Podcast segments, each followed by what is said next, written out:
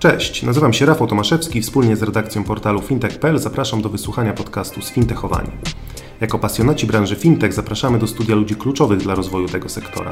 Przeprowadzamy z nim pogłębione rozmowy zarówno o luźnych kwestiach, jak i pogawędki na tematy bardziej skomplikowane. Zajmujemy się wszystkim tym, co w codziennym kontakcie z branżą finansową może umknąć uwadze odbiorców. Codzienne newsy związane z fintechami, bankami czy innowacjami technologicznymi przeczytacie na fintech.pl oraz na naszej facebookowej grupie Sfintechowani. Dzień dobry Państwu, witam Państwa na kolejnym podcaście fintech.pl z Fintechowani. Ja nazywam się Łukasz Piechowiak, a moimi gośćmi dzisiaj jest Pan Przemysław Serba, CEO of Big Data Box.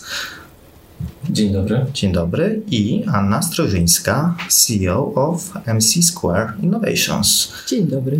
I porozmawiamy sobie o fintechach. Jak Państwo na dzień dobry oceniają pierwszy kwartał 2020 w Polsce? Może Pani Anna pierwsza?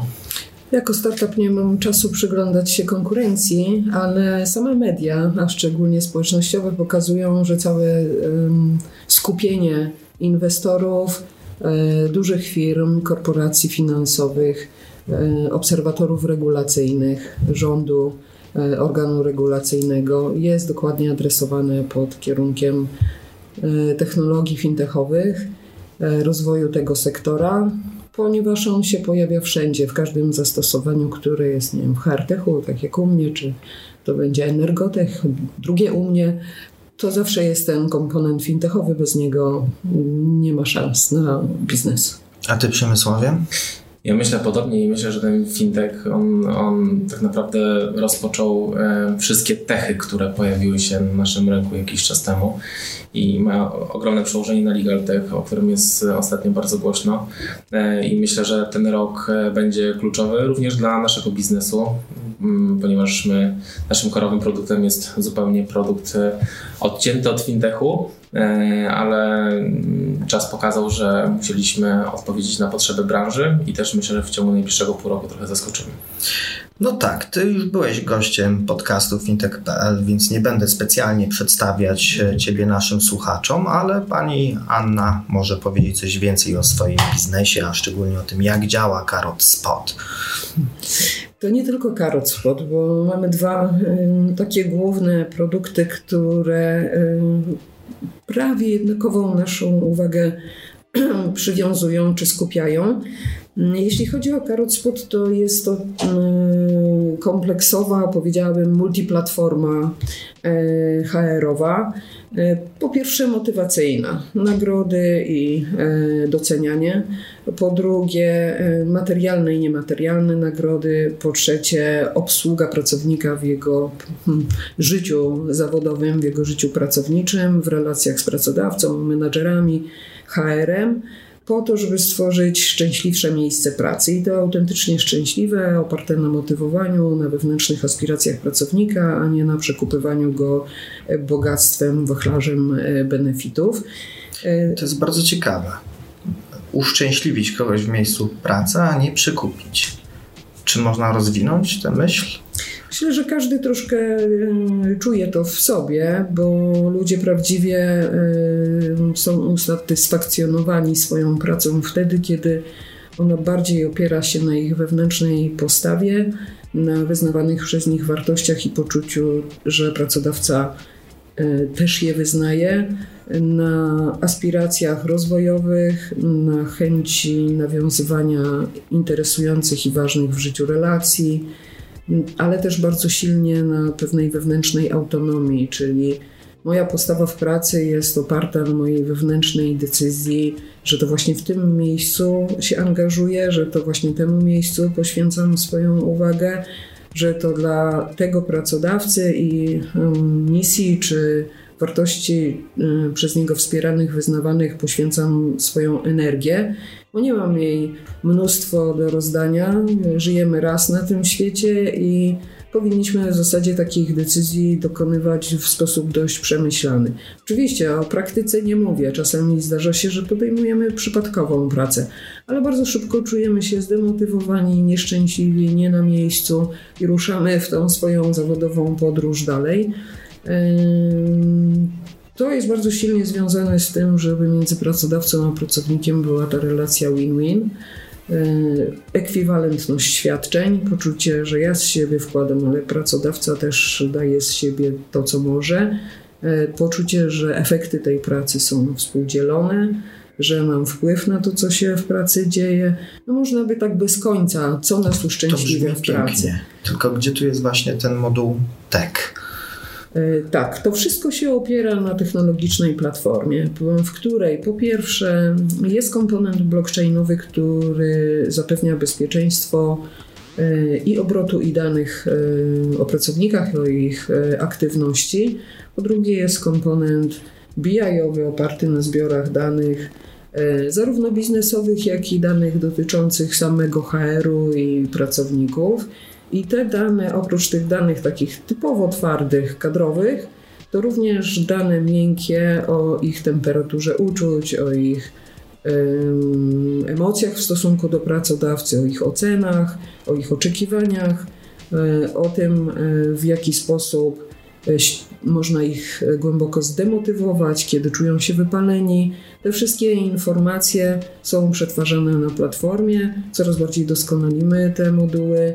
E, jedną z, jednym z celów, dla których te dane są przetwarzane, jest uzyskanie rekomendacji, kiedy pracodawca musi zacząć obawiać się rotacji, musi zacząć obawiać się właśnie wypalenia zawodowego, zdemotywowania, ale także kiedy w jakiejś e, grupie zawodowej, w jakiejś organizacyjnej jednostce w jego organizacji jest po prostu jakiś kryzys spowodowany obojętnie czym. Mogą być znaczy, zwolnienia. Pracownicy jakaś... mogą, tak wchodząc w słowo, czy pracownicy mogą manipulować?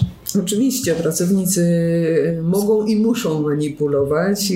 Nawet słyszę czasami taką ocenę, że e, to tylko psychologowie i psychiatrzy uważają, że słowa e, służą do tego, żeby tak czy inaczej ujawnić prawdę o człowieku, ale są tacy, którzy twierdzą z całą stanowczością, że i słowa, i zachowania, i wszystkie niewerbalne komunikaty służą wyłącznie do tego, żeby kłamać.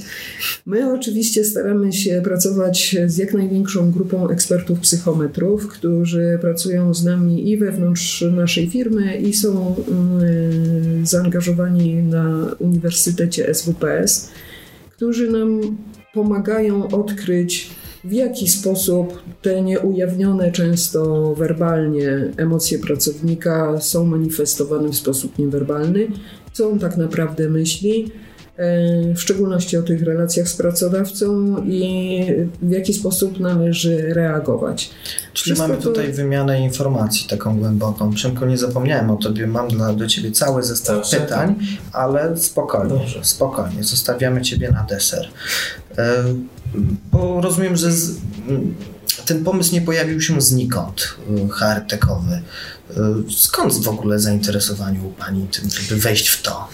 W dwóch zdaniach. Z wielu e, aspektów. Jeden, no to generalnie takie poczucie misji, które ja zawsze muszę mieć. Jak pracuję, to musi to być po coś, musi się za tym coś większego kryć. I uważam, tak, że. jedno życie tylko. No właśnie dlatego, że mamy jedno życie, a moje akurat tak się składa, że zawsze było jakąś misją wypełnione, a to e, zwalczałam monopole, a to dawałam ludziom panowanie nad e, aspektami ich własnych e, losów w, as w tym aspekcie władzy administracyjnej. E, przejrzystość działań administracji w stosunku do nich. A teraz e, jestem przekonana, że to miejsce, które nam w bardzo dużym stopniu wypełnia życie, będzie coraz bardziej wypełniało życie, będziemy żyli coraz dłużej, coraz dłużej będziemy aktywni zawodowo. Co więcej, to, ta praca już nie jest od A do Z, tylko nam tak przekracza granice życia prywatnego. E, że tam po prostu powinniśmy być szczęśliwi, bo to jest ten rodzaj twórczości, który dano każdemu z nas.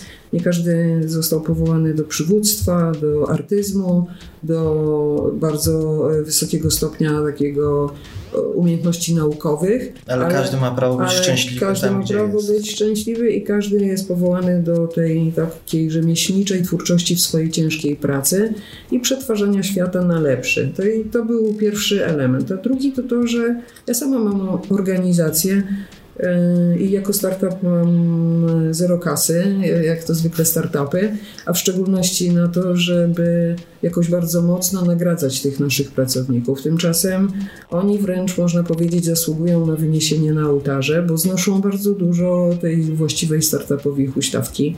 Raz jest lepiej, raz jest gorzej. Oni mają cierpliwość, mają wiarę. Rollercaster. Tak, i zawsze mnie frapowało, jak im się odwdzięczyć i czy koniecznie to odwdzięczenie się musi być finansowe i sobie uświadomiłam, że ja nigdy ich nie spytałam, co by im sprawiło Friday i, poczuło, i sprawiło, że się poczują usatysfakcjonowani. W tej chwili około 20 osób. Bywało już 35, bo to wszystko w startupie jest zależne od ilości realizowanych na raz projektów. Mm, czasami bywa, że jest ich 15-16, e, ale znaczna część to są ludzie, z którymi już pracujemy 4 lata. Pracowaliśmy z nimi jeszcze we wcześniejszych naszych aktywnościach, więc ta e, bliskość się buduje już od dłuższego czasu. No muszę to zadać pytanie, bo tyle było o startupach. Czy ten biznes jest dochodowy? Czy on w ogóle ma szansę się wyskalować? E, coraz bardziej tak. To pokazuje z jednej strony no, przebieg czasu, bo sprzedajemy od 11 miesięcy e, nasz, e, nasz karot spot. I początki były faktycznie bardzo trudne, bo raz, że niezrozumienie takiego, no powiedzmy, ambitniejszego e, produktu HR-owego niż kafeteria benefitowa, która jest prosta w obsłudze i oczywista. E, dwa, e, no brak uświadomionych potrzeb po stronie klienta, ale platforma zaczęła e, bronić się sama i jedni klienci drugim przekazują informację, że jest Czyli coś. Polecenia. Tak, że jest coś, co działa inaczej i e, co nie jest użytkowane na poziomie tam 17-19%, jak to potem zazwyczaj jest z kafeteriami benefitowymi, bo to jest produkt, który angażuje cały, ja to mówię, wszystkie cztery wysokie stany E, organizacji, czyli zarząd, menadżerów, HR i pracowników. I te wszystkie cztery stany, one ze sobą współpracują, żeby ustalić, jak ta platforma, która jest co do zasady neutralna, będzie w tej konkretnej organizacji używana. Każda organizacja jest inna, każda ma inne pomysły na programy motywacyjne, inne pomysły na indywidualne ścieżki kariery pracowników, inne pomysły na eventy, na zabawę, na grę. I różne poziomy zasobów finansowych. Między innymi, ale też pomysłowość, zwykła ludzka twórczość i gotowa, gotowość na to, żeby wciągnąć właśnie pracowników, a nie narzucać coś im z góry. To już trochę tak zmieniając temat, bo widzę, że mamy tutaj dużą reprezentację startupów. Przemku, jak ty patrzysz na ten biznes od strony startupu? Jak motywujesz swoich pracowników? To znaczy, wiesz, ja patrzę na to trochę z perspektywy tego, że byłem pracownikiem korporacji. Ja w startupie jestem od dwóch lat i zastanawiam się, czy e, gdyby takie narzędzie było, to, to czy poszedłbym na startup, bo startup, tak jak pani Anna powiedziała, no to jest duże ryzyko każdego dnia walka o kasę, e, o tych klientów, żeby ten startup w końcu się w pełnowymiarowy biznes e, przerodził. Więc no, jak spotkacie większość firm, bo, bo to, to, co jest to projekt, który, o którym mówi Pani Anna, jest projektem innowacyjnym. Myślę, że drugiego takiego nie ma. Na, Zobaczymy w podcaście. I, i, i, kraju, i globalnym. Nie wiem, nie wiem jak bardzo bardzo szukaliście po rynku, ale ja o takim projekcie nie słyszałem. Jak rozmawiam ze swoimi znajomymi różnymi e, pod względem motywacji e, pracowników w firmach, no to, to są benefity, które, A ja przepraszam, wejdę Ci słowo, bo ja słyszałem setki razy o tym, że pracowników trzeba motywować nie tylko pieniędzmi, że trzeba ich pytać o zdanie, że trzeba prowadzić działania, e, które sprawią, że ktoś będzie szczęśliwszy w pracy, że będzie chciał do niej przychodzić. Słyszałem o tym od lat, odkąd pracuję w ogóle w sektorze finansowym i w dziennikarstwie. Od lat. I pierwszy, mamy 2020 rok i pierwszy raz słyszę o tym, że ktoś w końcu zaczął to robić w, sposób taki fintechowy, technologiczny. No wcześniej to rzeczywiście yy, no karta, multisport, yy, bilety do kina i tak dalej. No to Masaże w pracy, yy, śniadania. I to jest wszystko, to jest, wszystko, to, to, to jest wszystko fajne, a to jest wszystko to, co ludzie znają i wiesz, mają jakiś tam pakiet, z którego mogą sobie wybierać, a to jest wszystko, co jest i co inni też mają, a myślę, że ta platforma zupełnie co innego daje, inną wartość, wartość, którą buduje i e, daje poczucie pracownikowi, że mamy realny wpływ na politykę firmy. E, bez względu na to, czy to chodzi o, o, politykę motywowania siebie czy, czy innych zespołów. Bo wiesz, e, w korporacjach jest tak, że jest x procent ludzi, którzy pracują, a część ludzi, którzy po prostu wiesz, jakoś tam się próbują ślizgać, nie? I myślę, że ta Każdy platforma... miesiąc to wygrana. No właśnie. I, I wiesz, i myślę, że ta platforma, o której pani Anna mówi, właśnie daje mm, to poczucie, że oprócz motywowania pracowników, wiesz, takimi benefitami, o, o których tutaj rozmawiamy, daje też jakby granie do jednej bramki i taki team building, bo to chyba o, to chodzi, nie? No, ale moje pytanie, bo ty jesteś startupem takim czysto technologicznym, no, wymiana danych, trudno o coś bardziej związanego z technologią. Czy jak słyszysz, że w hardtechu może być technologia blockchain i tak dalej, czy y, tak nie obrażając nikogo i nic nie sugerując, czy to nie jest tylko buzzword? No. Zaraz posłuchamy, ale wydaje mi się, że nie. Dlatego też z dużym Ty wiesz, że nie, dlatego tak mówisz. Też z dużym zainteresowaniem przyszedłem tutaj, żeby trochę więcej posłuchać. Ja też trochę poczytałem. Dlatego ja jestem e, bardzo, bardzo mocno zainteresowany, więc jeżeli będzie naprawdę dużym biznesem, e, czego proszę nam tutaj e, podczas dzisiejszego podcastu życzyć, to na pewno do Pani Anny wykonam pierwszy telefon i będziemy się integrować trzymam za słowo powiedziane publicznie. Więc skoro już wywołałem do odpowiedzi tym buzzwordem, to można powiedzieć. E, to jest zaklęcie, które działa na technologów wyłącznie, na herowców zupełnie nie. Ich nie obchodzi na czym to jest zbudowane. Czy tam jest blockchain, czy tam jest sztuczna inteligencja, czy tam jest, nie wiem, jakieś klasyczne zupełnie rozwiązanie informatyczne. Oni w ogóle nie rozumieją tych słów. Chyba, że jakiś trafi się akurat technologiczny entuzjasta, ale to się naprawdę bardzo rzadko zdarza. E, więc e, my mówimy o tym, że mamy tam e, rozwiązania blockchainowe, ponieważ niektórzy, a w tym my, korzystamy z Carrotspot między innymi do tego, żeby zabezpieczyć, utrwalić, uwiarygodnić zapisy dotyczące na przykład naszego akcjonariatu. Bo również e, akcje firmy, opcje na akcje, akcje firmy często są tym benefitem, który dostają najlepsi menedżerowie. Bardzo fajnym zresztą. Bardzo fajnym zresztą, tak. Zawsze się mm, jakoś tak człowiek bardziej czuje związany z firmą i często właśnie duże korporacje, ale też malutkie. Znam takie, które są wręcz rozdrobnione, ponieważ wszyscy założyciele startupu otrzymali na samym wstępie akcje i jest tych osób nawet i kilkadziesiąt. I taki e, zapis e, dotyczący e, wszelkiego typu należności firmy wobec swojego pracownika.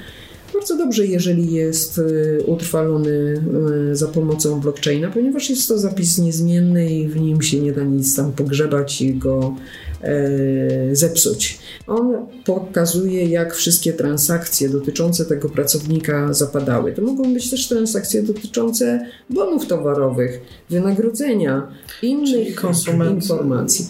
Nie tylko żyje zaufaniem do własnej firmy, ale również do technologii, technologii. którą stosuje. Ona jest niewzruszalna. Tutaj nie ma możliwości e, manipulacji. Natomiast my na co dzień nie argumentujemy E, tym, że akurat na blockchainie to robimy, chociaż e, mm, jak mówię, dla niektórych to jest istotne i na ten komponent blockchainowy nawet dostaliśmy dofinansowanie e, w projekcie NCBR-owskim, który właśnie w tym miesiącu E, kończymy i jest to jedno z no, realnych zastosowań blockchaina w Polsce, które można sprawdzić, które jest udokumentowane i które będzie za chwilę kontrolowane przez wysoki organ Narodowe Centrum Badań i Rozwoju, którego dotowało. Więc to jest coś, co na pewno w świecie fintechowym się lepiej odbije echem niż w świecie akurat HR-owym, wśród HR-owców. E, ale Rozwiązania te, które e, są na naszej platformie, paradoksalnie teraz się będą e, naprawdę broniły i sprawdzały, bo dziś okoliczności zaczynają nas zmuszać do tego, żebyśmy często bazowali na pracy zdalnej I często firmy, które nawet no, tego do tej pory Liczyłem nie na to, że nie będziemy poruszać tego tematu, ale faktycznie. Myślałem, że jest zakazane. E, faktycznie ten podcast A? dzisiaj nagrywamy e, w trakcie, kiedy epidemia koronawirusa e, jest w Polsce na tym początkowym etapie i liczymy na to, że w momencie publikacji będzie również na, razie, na, na tym niskim poziomie. Ale ona zmieni być może funkcjonowanie firm na trwałe, bo nie możemy patrzeć na takie incydenty, choć one są smutne i trudne, jako na wyzwania tymczasowe. Praca się zmienia i coraz więcej firm będzie przechodziło częściowo lub całkowicie, a w moim sektorze jest, praca zdalna jest normą. I powstaje to właśnie ważne pytanie, jak motywować ludzi, którzy pracują zdalnie i którzy nie widzą się na co dzień, nie budują tego związku takiego realnego, międzyludzkiego, face to face, opartego na relacji człowieka z człowiekiem, są zsieciowani i powinni się czuć ze sobą w jakiś sposób związani, bo działają w zespole i tylko w ten sposób można osiągnąć wynik w zespole, ale też powinni się czuć związani z pracodawcą. Nasza platforma przez to, że jest w 100% cyfrowa, obsługuje i motywację, i nagradzanie, i dawanie natychmiastowego feedbacku o wszystkich sukcesach czy jakiś, mm, no powiedzmy, usunięciu jakichś przeszkód przez pracownika. Praca zdalna w tej sytuacji to jest temat na zupełnie inny podcast, ale zgadzam się z tym, co było tutaj powiedziane. Ostatnie pytanie na koniec. E, myślę, że warto je zadać. Czy mamy faktycznie rynek pracownika w Polsce, Przemku? Z punktu widzenia startupu technologicznego. Myślę, że przy wielu menadżerów, jak popatrzysz sobie na LinkedIna, pani Anna też, jest wielu menadżerów naprawdę uznanych, którzy, ma, którzy mają problem z znalezieniem pracy.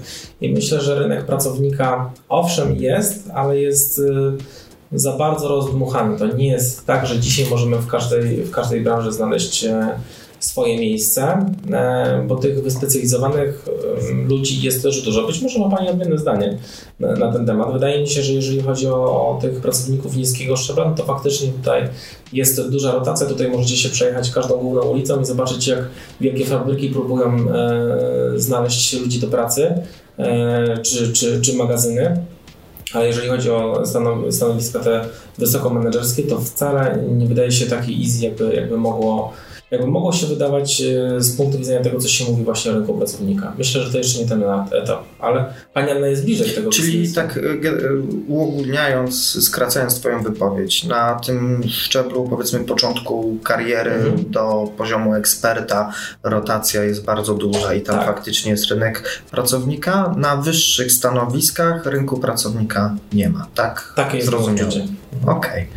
No, obsługujemy oczywiście y, jako firma głównie firmy białokołnierzykowe. Y, I tam można powiedzieć, że ta sytuacja się diametralnie różni od y, blue collars i firm produkcyjnych. Ale nie o tym chciałam powiedzieć bo to są tylko takie powierzchowne spojrzenia na zjawisko rynku pracownika. Jeżeli jako rynek pracownika uznajemy dyktat pracownika wobec pracodawcy, czyli roszczenia, piłkarzyki, kawa, plaża na dachu jak w Allegro, jungle roomy. jakieś inne e, właśnie, chociażby, jakieś inne takie oczekiwania, które E, ma spełniać pracodawca mm, wobec określonej grupy bardzo kompetentnych, utalentowanych ludzi, e, no to to się zdarza, ale w stosunkowo niewielkiej ilości firm i właśnie bardziej w konsultingu, w IT, w firmach, e, w których te y, talenty i kompetencje są przedmiotem wręcz walki konkurencyjnej, są przedmiotem wysokiej wyceny, są przedmiotem rzeczywiście wielkich poszukiwań, bardzo trudnych poszukiwań. Są po kolei cenne. Są cenne, ale z kolei nasz rynek jest często niekonkurencyjny wobec tego, co jest oferowane, w szczególności w wynagrodzeniach na rynku światowym. IT jest globalnie konkurencyjne, bo nie trzeba być w Stanach Zjednoczonych, żeby tam pracować. Natomiast e, jeśli mówimy o tym, czy to, ten rynek pracownika jest oparty na realnym szacunku człowieka do człowieka, HR-u do pracowników, menedżerów do, do pracowników, pracodawcy do pra, e, pracowników, pracodawcy, który nie powie, mnie to nie obchodzi, bo tam za drzwiami stoi tłum, i który by chciał się tu zatrudnić, więc ja się nie muszę wysilać na jakieś y, dobre traktowanie. No to nie, to jeszcze ciągle w Polsce jest dosyć sporo takich folwarcznych i feudalnych y, relacji między pracodawcą a pracownikiem, ale to się naprawdę e, zmienia. Wiadomo, że jak wszystko, nie w całym kraju jednomiernie, nie we wszystkich biznesach jedno, e, równomiernie. To jest taki poziom, który schodzi często od, e, kierow- od właściciela do kierow- dyrektora, kierownika na pracowników, ale w, z punktu widzenia startupów to często są wymagania inwestora w stosunku do startupu czasami folwarczne. Mam nadzieję, że to się niedługo zmieni. Musimy niestety kończyć. Szkoda, żałuję. Moimi gośćmi w studiu fintech.pl był pan Przemysław Serba z Big Data Box Dziękuję. i pani Anna Strożyńska z MC Square Innovations.